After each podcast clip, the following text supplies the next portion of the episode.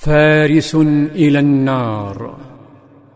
قال الصحابة لنبيهم صلى الله عليه وسلم إنهم لم يروا مثل صنيع فلان.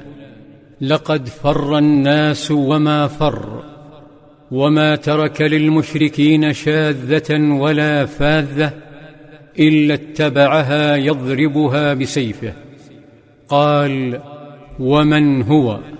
فنسب لرسول الله صلى الله عليه وسلم نسبه فلم يعرف ثم وصف له بصفة فلم يعرف حتى طلع الرجل بعينه فقالوا ذا يا رسول الله الذي أخبرناك عنه؟ فقال هذا؟ فقالوا نعم. فقال إنه من أهل النار.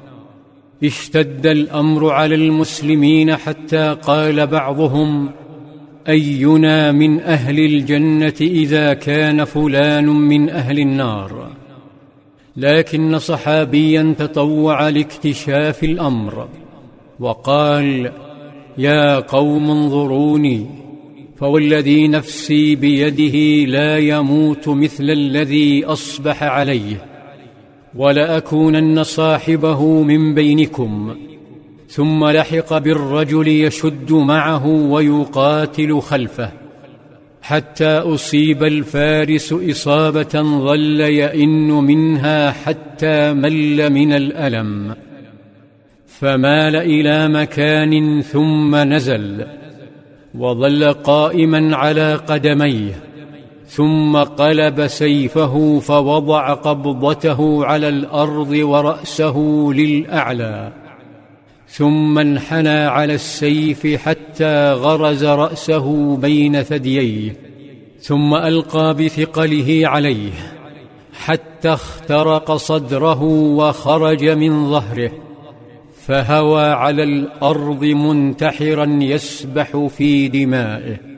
عاد الصحابي يردد أشهد أن لا إله إلا الله وأشهد أنك رسول الله. يكررها حتى وقف بين يدي نبيه. فسأله صلى الله عليه وسلم وذاك ماذا؟ فقص عليه قصة الرجل ثم قال هو ذاك يا رسول الله يضطرب بين أضغاثه.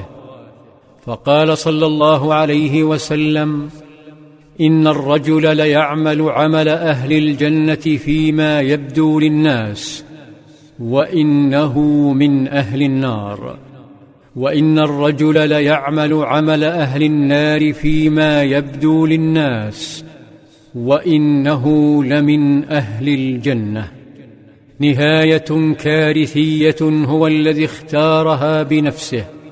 لم يرغمه عليها أحد.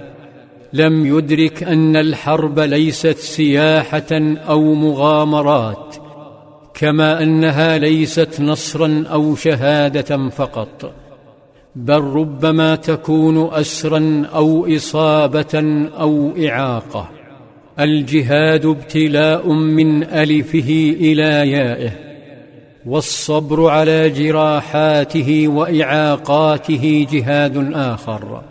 ففي يوم القيامة عندما يرى المسلمون المترفون نوعية القصور والمراكب والحدائق والهدايا التي توزع على أصحاب الابتلاءات المحتسبين يتحسرون فيتمنون لو قطعت أجسادهم في سبيل الله بالمقاريض وأن لهم مثل ما للمبتلين الصابرين.